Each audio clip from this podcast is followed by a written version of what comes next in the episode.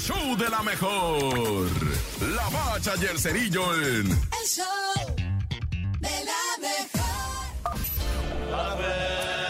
La bacha, la bacha, la bacha, la misma bacha.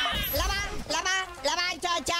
Esto es la mejor 97.7 rifando chido, muñequitos. Y ahí les va. Bueno, tenemos chismecitos sabrosón de hace de media semana. Para empezar, Marcelo, el loco Bielsa, dice que no a la selección mexicana. Porque, pues, haz de cuenta que aquí ocupan un monigotito que se deje mandar y mangonear por los dueños del fútbol, por John de Luisa, hasta por los patrocinadores y luego por los jugadores.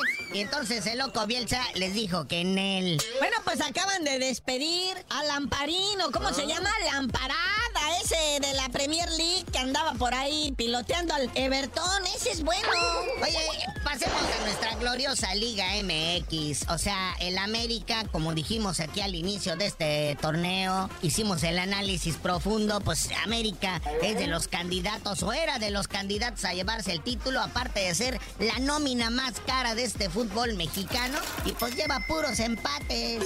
Y ha jugado con las nóminas más baratas de este fútbol. Y mira, no es que lleve uno ni dos, son tres, más los que vienen. O sea, ¿cómo? O sea, empatas con el Querétaro.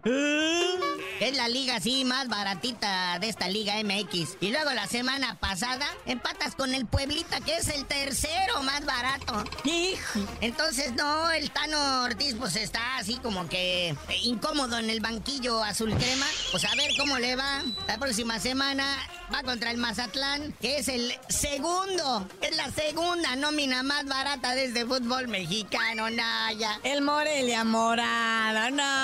Oye, ¿por qué se la pusieron tan peluches al AME? O sea, en sus cuatro primeros partidos era para remangar con 12 puntos y ven a más las vergüenzas. Bueno, hay que esperar al Mazatlán, nos estamos adelantando. Nos estamos adelantando a predecir el empate, Naya. Oye, y felicidades a Carlos el Crudit Peña, ¿verdad? Que ya es oficial, que va a jugar en la liga ya de los Emiratos Árabes con el Al Dahir. Entonces, este, pues, a sus 32 años todavía anda generando una lana, sale a la luz pública su sueldo.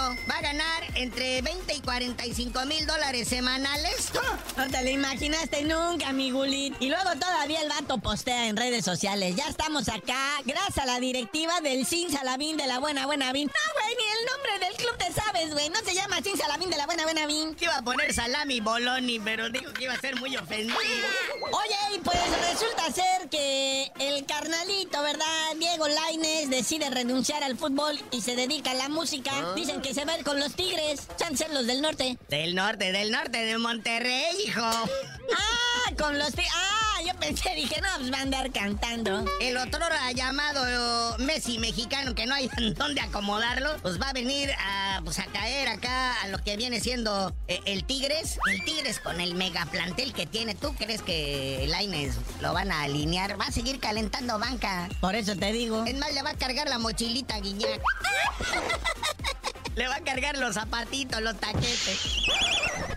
Carnalito, ya vámonos, mucho chisme y esto pues, de plano no tiene remedio y tú no sabías de decir porque te dicen el cerillo. Ya que los Tigres del Norte le compongan su corrido a Diego Laine, les digo. Se va a llamar el corrido del corrido. El corrido de Europa. El show de la.